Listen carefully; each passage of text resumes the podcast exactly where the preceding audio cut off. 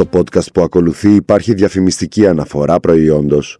Καλώς ήρθατε σε ένα ακόμη επεισόδιο της σειράς podcast «Χίλιες και Μία Νύχτες». Είμαι ο Θεοδόσης Μήχος και ο στόχος μου είναι να μαζέψω τα κομμάτια του μεγάλου παζλ της αθηναϊκής νυχτερινής ζωής μέσα από τις γλαφυρές αφηγήσεις των εκλεκτών καλεσμένων μου που βρέθηκαν στο σωστό μέρος τη σωστή στιγμή. Για να μας ακούτε, ακολουθήστε τη σειρά «Χίλιες και Μία Νύχτες» του One Month σε Spotify, Apple Podcasts και Google Podcasts. Μαζί μου σήμερα στην πεντηκοστή πια από τις «Χίλιες και Μία Νύχτες», ένας πολύ καλός φίλος, ένας εξαιρετικός μεταφραστής και επιμελητής βιβλίων που είχα τη χαρά και την τιμή να επιμεληθεί και τα δύο δικά μου βιβλία, μεταξύ πολλών ακόμη και κυρίως πολύ σημαντικότερων βιβλίων σε βάθος δεκαετιών. Πέρα από τα βιβλία όμως είναι και ένας μουσικός, οπότε το σημερινό podcast θα έχει και πολύ βιβλίο μέσα και πολύ νύχτα και πολύ μουσική. Θα περάσουμε νομίζω πάρα πολύ καλά.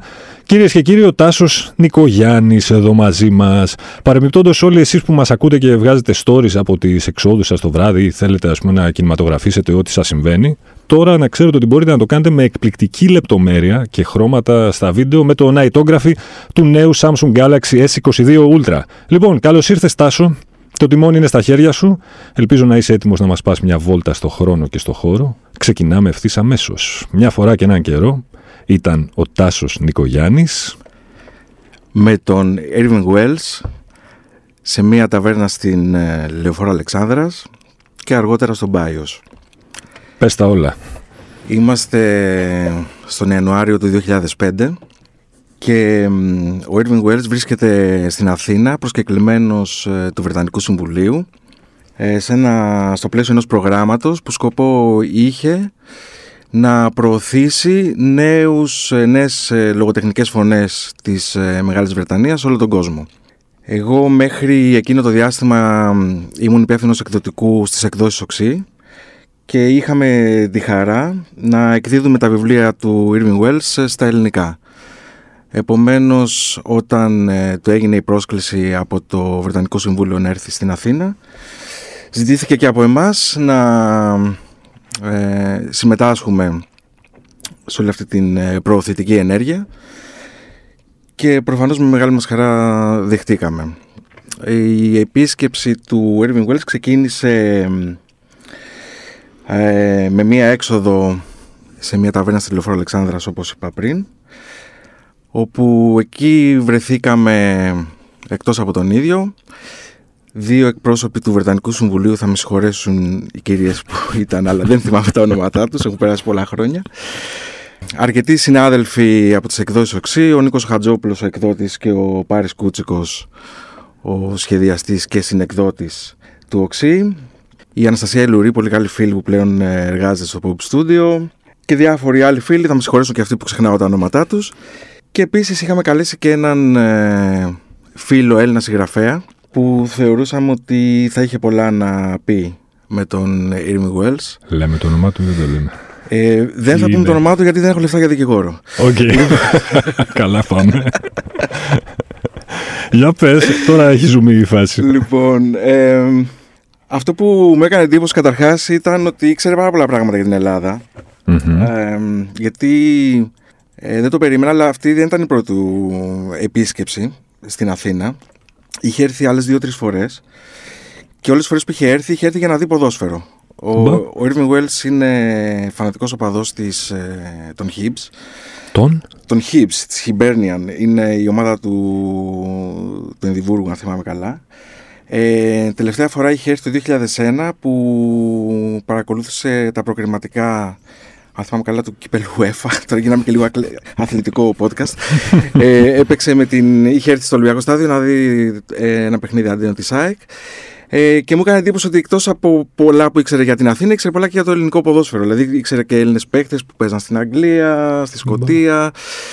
ε, συνολικά όλο το προφίλ του ήταν τελείως διαφορετικό αυτό, από αυτό που θα περίμενε κάποιος από έναν συγγραφέα. Ήταν ένας ε, άνθρωπος πολυδιάστατος με πάρα πολλές γνώσεις ε, πέρα από το ποδόσφαιρο, στη μουσική, στις τέχνες, ε, είχε ιδιαίτερο ενδιαφέρον για την ιστορία.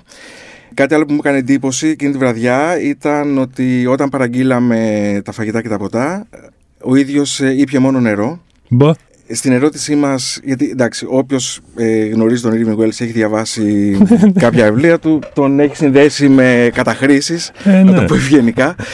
Ε, στην ερώτησή μας λοιπόν, πώς και δεν πίνει τίποτα, μας είπε ότι ο γιατρός του, ε, λόγω της ηλικίας του, του είχε συστήσει μια πολύ συγκεκριμένη προσέγγιση όσον αφορά το αλκοόλ και άλλες ουσίες. Ε, οπότε ο Irvine Ε, ακολουθούσε ένα πρόγραμμα έξι μηνών πλήρους αποχής από οποιοδήποτε είναι πνευματώδες ή οτιδήποτε άλλο, και στη συνέχεια το επόμενο εξάμηνο ε, κατανάλωνε οτιδήποτε βρισκόταν στο δρόμο του. Α, η συνάντηση λοιπόν είχε έγινε, πρόγραμμα. Είχε πρόγραμμα, ναι, είχε πρόγραμμα, δεν ήταν τυχαίος. Η συνάντηση έγινε δεκαεννέα Ιανουαρίου, ουσιαστικά δυόμιση εβδομάδες μετά την έναρξη της περίοδου αποχής του, λοιπόν. Όχι. Προς μεγάλη μας απογοήτευση.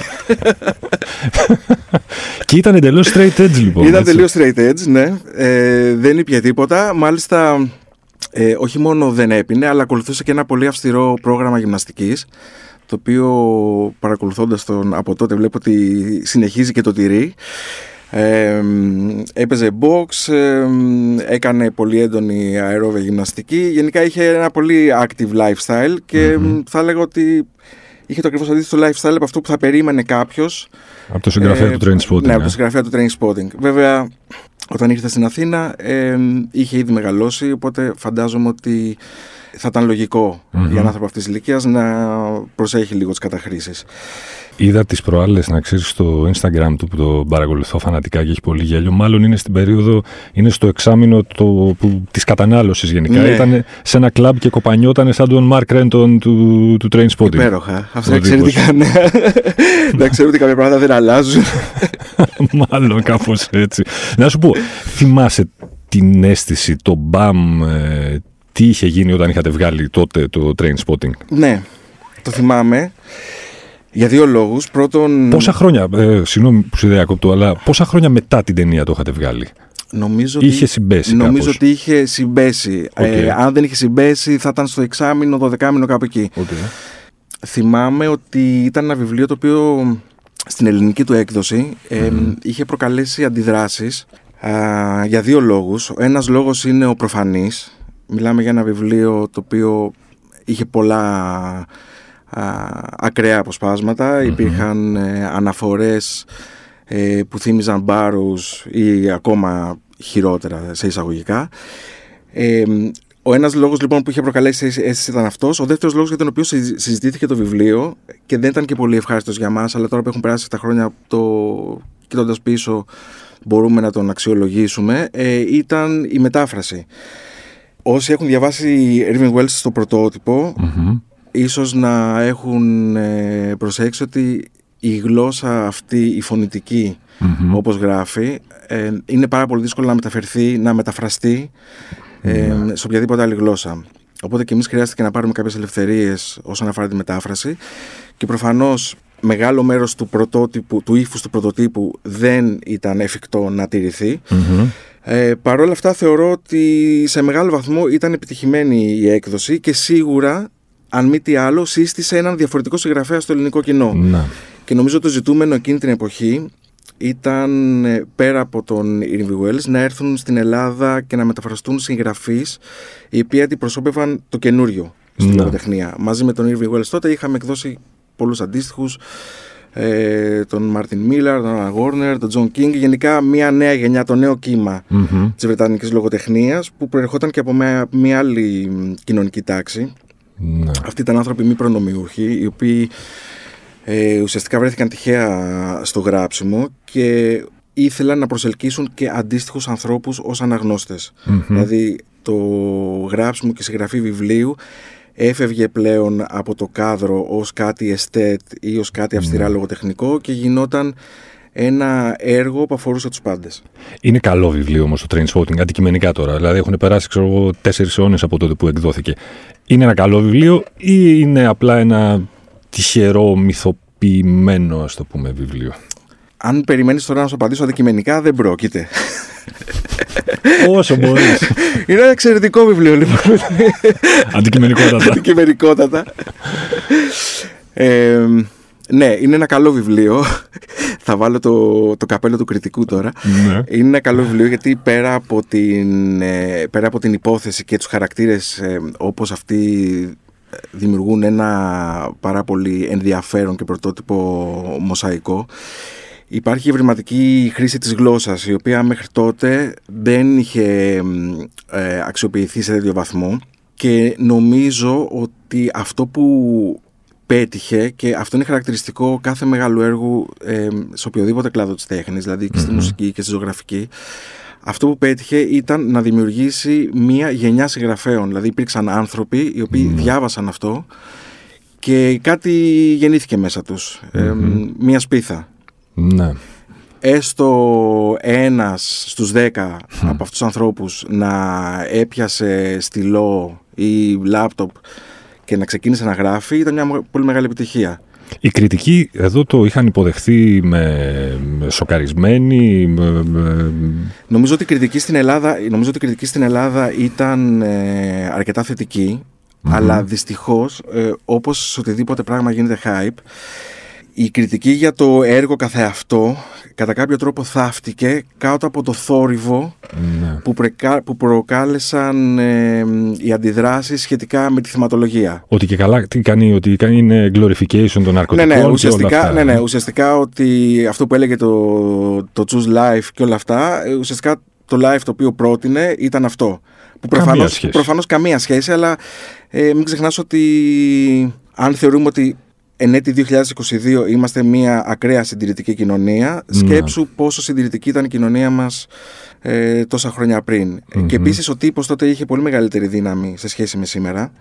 Mm-hmm. Και ε, δεν, υπήρχε, δεν υπήρχε η σημερινή πολυφωνία. Mm-hmm. Δηλαδή αυτό το οποίο θα έγραφε κάποιος δημοσιογράφος κάποιας ηλικίας ή κάποιας συγκεκριμένης κουλτούρας σε ένα σημαίνον έντυπο mm-hmm. ήταν κάτι το οποίο θα πέρναγε στην, στη μαζική συνείδηση. Mm-hmm. Σήμερα είναι διαφορετικά τα πράγματα, είναι πολύ πιο εύκολο να ακουστούν πολλές διαφορετικές απόψεις για κάποιο έργο και είναι πολύ πιο εύκολο κάποιος να εξάγει τα δικά του συμπεράσματα. Mm-hmm. Τότε αν μίλαγε ένας άνθρωπος ή δύο άνθρωποι ήταν αρκετό για να δημιουργήσουν μία κοινή συνείδηση. Μάλιστα. Λοιπόν, θα σου κάνω τώρα μια πολύ, θα σου ακουστεί κλισέ ερώτηση, αλλά μιας και έχεις φάει τα νιάτα σου που λένε στα βιβλία ως επιμελητής και ως μεταφραστής, οπότε έχεις να αναστραφεί με πάρα πολλούς ε, συγγραφείς. Είναι μυθιστορηματική η Αθηναϊκή νύχτα? Έχει τέτοιου τύπου ενδιαφέρον? Κολλείεται να απαντήσει. Κολλείομαι να απαντήσω, γιατί νομίζω ότι η απάντηση διαφέρει, είναι, είναι διαφορετική σήμερα από ό,τι θα σου έδινα πριν από είκοσι χρόνια. Νομίζω ότι σήμερα δεν υπάρχει τόσο πολύ το άγνωστο. Mm-hmm. Δεν υπάρχει, δηλαδή νομίζω ότι σε ένα μυθιστόρημα ένας πάρα πολύ σημαντικός παράγοντας είναι να μην ξέρεις τι θα γίνει παρακάτω, να μην ξέρεις mm. ποια θα είναι η κατάληξη και να... παραμονεύει το, ανα, το αναπάντεχο ναι. ανά πάσα στιγμή. Αυτή η αίσθηση πλέον νομίζω ότι δεν υπάρχει στην Αθηναϊκή νύχτα. Εντάξει, βγαίνω ακόμα, κυκλοφορώ, mm-hmm. ε, ψάχνω ε, καινούρια μέρη, mm-hmm. αλλά νομίζω ότι αυτή η διάδοση της πληροφορίας πλέον κάπου ε, μας έχει αφαιρέσει και τη χαρά του να ανακαλύπτουμε πράγματα μόνοι μας mm-hmm. και, να τα, και να δημιουργούμε δικές μας ιστορίες. Mm-hmm. Δηλαδή, ανοίγει ένα καινούριο μαγαζί, θα πάμε όλοι. ε, οπότε αυτό σου στερεί την αίσθηση του μοναδικού mm. που χρειάζεσαι μέσα σου για να χτίσεις το μυθιστόρημα που λες. Mm-hmm. Οι συγγραφείς είναι διασκεδαστικοί τύποι, όμως ξέρουν να διασκεδάζουν.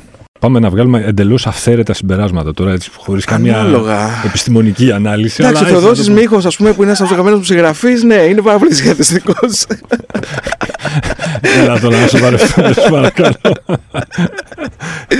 Οι συγγραφείς σαν ενδιαφέροντες τύποι.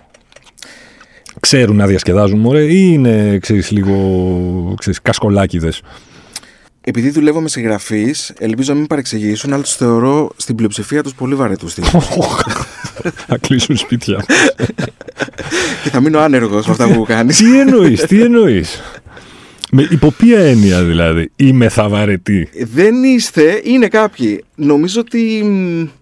Μήπως επειδή έχουν διαρκώς στο μυαλό τους, τώρα εγώ θα πάρω το μέρος των συγγραφέων, μήπως επειδή έχουμε στο μυαλό μας διαρκώς αυτό το, το σαράκι και δεν μπορούμε να διασκεδάσουμε? Κοίταξε, υπάρχει, υπάρχει ο συγγραφέας, υπάρχει το στερεότυπο του συγγραφέα που βγαίνει έξω για να παρατηρήσει, ναι. για παράδειγμα. Mm-hmm.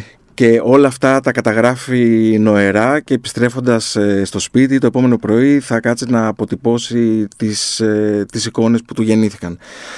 Νομίζω ότι πολλοί συγγραφείς, ειδικά στη χώρα μας, θεωρούν ότι η συγγραφική τους ιδιότητα είναι η σημαία τους. Δηλαδή είναι αυτό το mm-hmm. οποίο, για το οποίο κάποιος θα κάτσει να τους μιλήσει ή θα, ή θα τους προσκαλέσει σε μια παρέα. Ναι. Αυτόματα αυτό τους βγάζει έξω από το παιχνίδι. Γιατί okay. βλέπεις κάποιον άνθρωπο ο οποίος έρχεται και σου προτάσει κάτι το οποίο εκείνη τη στιγμή δεν σε αφορά. Mm-hmm. Δηλαδή, όταν έχω κάποιον άνθρωπο στην παρέα μου, δεν με ενδιαφέρει ποια είναι η ιδιότητά του και αν με ενδιαφέρει η ιδιότητά του, θα τον ρωτήσω κάτι συγκεκριμένο. Mm-hmm. Αλλά καλό είναι να υπάρχει μια ε, ισοτιμία όσον αφορά το ρόλο που έχει ο καθένας μέσα σε ένα, σε ένα φιλικό κύκλο. Η μουσική είναι πιο διασκεδαστική τύπη, δηλαδή, από τους ε, συγγραφείς. Δεν το συζητάω. Ε, ναι, εντάξει. Πρέπει να είναι ναρκωτικά καταρχάς. Ζουν τη ροκανρόλα τους περισσότερα. Είναι περισσότερο λοιπόν, ε. Κοίταξε, είναι περισσότερο γιατί νομίζω ότι ειδικά στην Ελλάδα, που ελάχιστοι είναι οι μουσικοί οι οποίοι ζουν από αυτό το πράγμα, mm-hmm. ε, δεν παίρνουν και οι ίδιοι τον εαυτό τους σοβαρά. Okay. Και όσοι παίρνουν τον εαυτό τους σοβαρά δεν είναι διασκεδαστικοί. Οπότε οι υπόλοιποι νομίζω ότι είναι μια χαρά. Ναι. Λοιπόν, εσύ την αθηναϊκή νύχτα τη ζεις επί δεκαετίες. Με διάφορες ιδιότητες και με του. Εντάξει, κρύψα και λίγο την ηλικία μου, ρε Θεοδόση. Δύο δεκαετίες. Εντάξει, οκ, okay, το δέχομαι. Ναι. Εντάξει.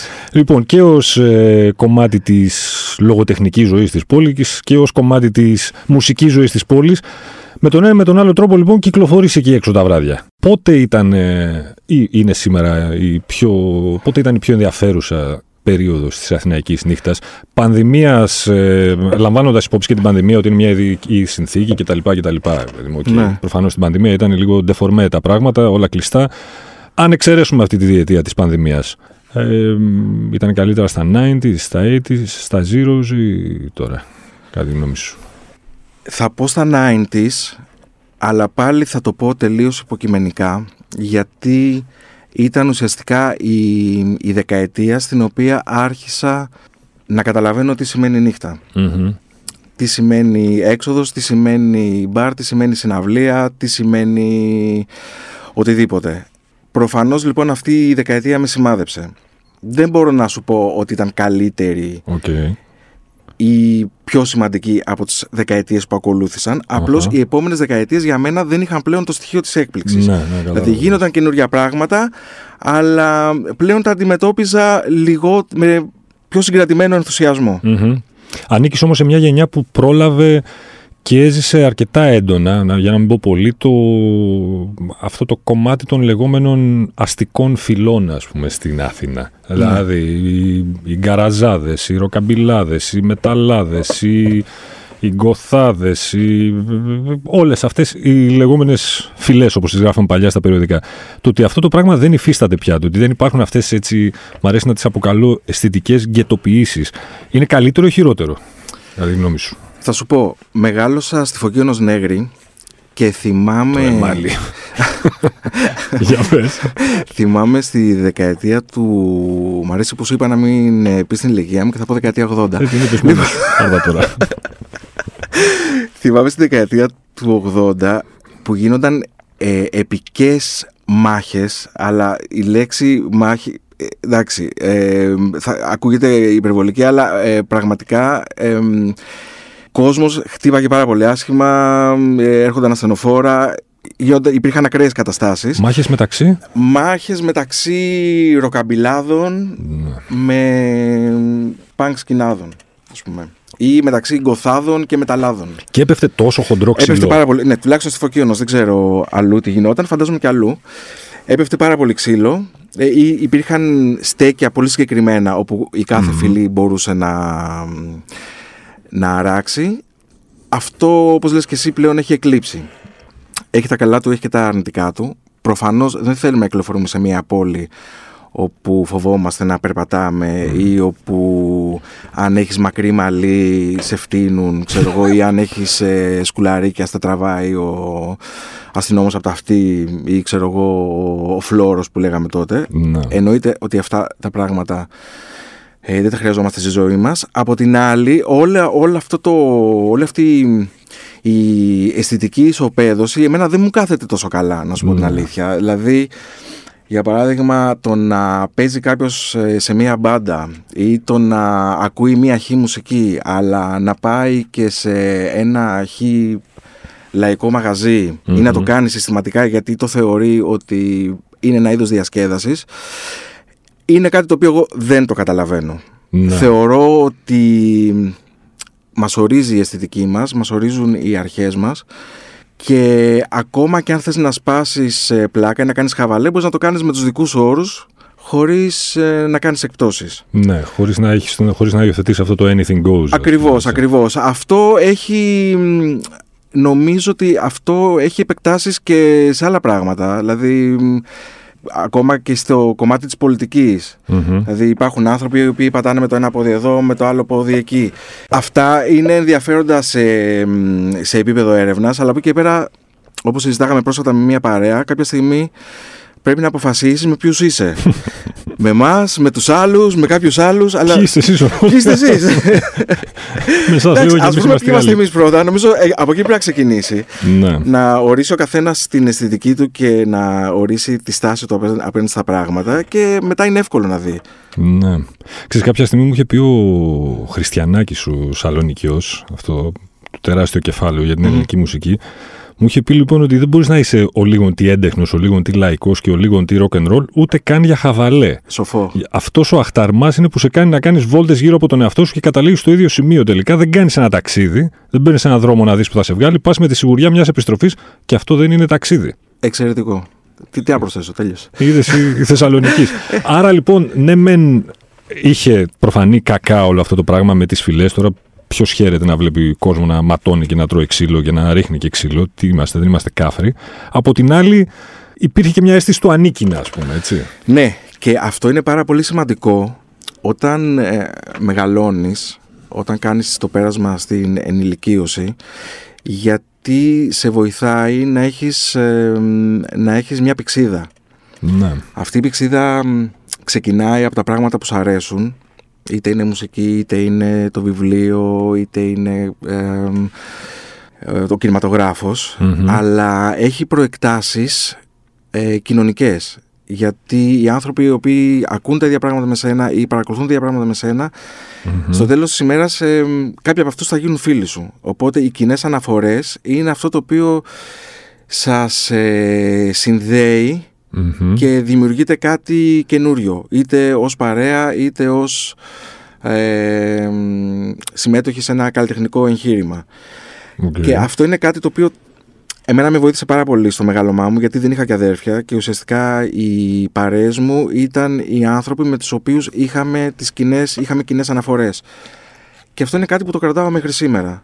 Αν η νύχτα της Αθήνας ήταν ε, είδος μουσικής και είδος λογοτεχνίας, τι και τι θα ήταν? Η νύχτα της Αθήνας σε μουσική είναι η Last Drive. Αδερφέ μου. Μ' αρέσεις. Και η νύχτα της Αθήνας στη λογοτεχνία θα έλεγα ότι είναι ο Ταχτσής. Ο Ταχτσής? Mm-hmm. Δεν το περίμενα αυτό. Ούτε εγώ περίμενα, θα το πω. Ξέρεις που, τι νόμιζα ότι θα πεις τώρα?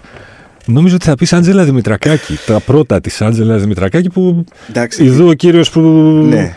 Την, την Άντζελα, έβγαλε την Άντζελα. Την Άντζελα τη λατρεύω πραγματικά. Απλώς νομίζω ότι η Άντζελα είναι λιγότερο αθηναϊκή συγγραφέας, mm-hmm. λιγότερο, λιγότερο αστική, και σίγουρα τα τελευταία χρόνια έχει ξεφύγει mm-hmm. σε ένα άλλο είδος γραψίματος. Έχει εξελιχθεί, δηλαδή είμαι πάρα πολύ χαρούμενος για την ε, πορεία που έχει ακολουθήσει. Και προφανώς την αγαπάω πάρα πολύ, αλλά θα μας συγχωρέσει τώρα. Η Ανταρκτική τότε, έτσι μια μικρή παρένθεση λίγο πριν το τέλος. Την Ανταρκτική δεν την είχαν υποδεχθεί σαν το ελληνικό Trainspotting? Δεν γράφανε λοιπόν, κάτι τέτοια η κριτική για, ναι, για να σου... δέσουν όλα γλυκά. Θα σου πω για την Ανταρκτική. Η αλήθεια είναι ότι μέχρι να βγάλουμε την Ανταρκτική δεν είχαμε εκδώσει κανένα ελληνικό βιβλίο. Okay. Κανένα. Και είχαμε μια πάρα πολύ μεγάλη αμφιβολία για το αν θα έπρεπε να το κάνουμε, γιατί δεν ξέραμε ποιο ελληνικό βιβλίο θα μπορούσε να κουμπώσει στα βιβλία που εκδίδαμε μέχρι τότε. Η Άντζελα λοιπόν ήρθε στο οξύ μετά από σύσταση του καλού μας φίλου του Δημήτρη του Πολιτάκη, και μόλις ξεκινήσαμε να το διαβάζουμε ήταν ε, λες και αυτό το βιβλίο είχε γραφτεί για εμάς mm. και λες ε, και ο εκδοτικός οίκος είχε φτιαχτεί για να εκδώσει ναι, αυτό ναι, το βιβλίο. Ναι. Ήταν ένα, ένα εξαιρετικό τέριασμα και νομίζω ότι η Άντζελα ήταν και η πρώτη Ελληνίδα συγγραφέας που είδα να γράφει με τον αντίστοιχο τρόπο που μου άρεσε να διαβάζω τη μεταφρασμένη λογοτεχνία. Mm-hmm. Λοιπόν, λίγο πριν το τέλος, η κλασική χαϊφιντελική ερώτηση που οφείλει να απαντήσει κάθε άνθρωπος που έχει φάει όλη του τη ζωή μέσα στη μουσική και μέσα στην τέχνη λίστα, γενικά. Όχι λίστα, όχι λίστα. Λίστα παρακαλώ. Και παραλίστα. Λοιπόν, χωρίς πάρα πολύ σκέψη, χωρίς να το αναλύσεις, αυτή τη στιγμή ε, πιάνει, γίνεται μπουρλότο το σπίτι σου. Λυπάμαι πάρα πολύ. Έχεις να σώσεις, μπορείς να απλώσεις το χέρι και να πιάσεις ε, πέντε δίσκους. Ποιους πέντε δίσκους πιάνεις τώρα, τώρα, τώρα είναι η φωτιά. Ναι, ναι, ναι, δεν είναι αύριο ούτε χθες. Τώρα εντάξει, είναι το, έχω, φωτιά. Το έχω. Λοιπόν, την μπανάνα. Τον Velvet Underground. Την μπανάνα, τον Velvet Underground. Forever Changes. Τον Love. Strange Ways Here We Come. Ωραίος. Τον Smith. Είπα από όλους τους Smith, αλλά τέλος πάντων. Το Black Nirvana. Νάτος, και το, Day, το Daydream Nation. Νάτι και η Sonic Youth. Και πέντε βιβλία. Τι αγκαζιά, ακούς μόνο μουσική, να διαβάσεις και τίποτα. Πέντε Καμένος βιβλία. Θα έχεις. Πέντε βιβλία. Ωραία. Δεν θα έχεις να κάνεις και τίποτα στο σπίτι, θα έχει γίνει παρανάλωμα να διαβάσεις κάτι. Για πες. Λοιπόν, πέντε βιβλία. Θα ξεκινήσω με την Άντζελα. Θα πω λοιπόν την Αντιθάλασσα της Άντζελας Δημητρακάκη, που ήταν το δεύτερο βιβλίο της. Θα πω τους ε, αλίτες του Ντάρμα του Κέρουακ. Θα πω ε, Έλα, τη Λουλά του Βαγγελίρα Απτόπουλου. Οκ, okay, δεν το περίμενα αυτό. Ναι. Θα μείνουμε στους Έλληνες και θα πω με Νίκο Μανταρέα. Η μεροδιά τους με κάνει να κλαίω. Και θα πω και την αυτοβιογραφία των Motley Crew. Μας έκαψε ο άνθρωπος. Λοιπόν, μιας και το πλήγεις με Motley Crew, θέλω να μου δώσεις και την, ε, ποια είναι η γιατριά του Τάσου Νικογιάννη για το hangover. Μιας και είναι χίλιες και μία νύχτες, ξέρεις, έχεις γυρίσει, έχεις περάσει καταπληκτικά. Δεν υπάρχουν πολλές γιατριές και άλλο ποτό. Το ξέρω, το φοβόμουν ότι θα πεις κάτι τέτοιο. Άντε καλά, το δέχομαι. Τάσο μου, ευχαριστώ για την παρέα και για τις ωραίες ιστορίες από το τότε και το τώρα και το αύριο. Εγώ ευχαριστώ πολύ για την πρόσκληση. Μην ξεχνάτε ότι για να μην χάνετε επεισόδιο αρκεί να βρείτε και να κάνετε subscribe τη σειρά podcast Χίλιες και Μία Νύχτες σε Spotify, Apple Podcast και Google Podcast. Ραντεβού την ίδια ώρα, στο ίδιο μέρος, την άλλη Πέμπτη.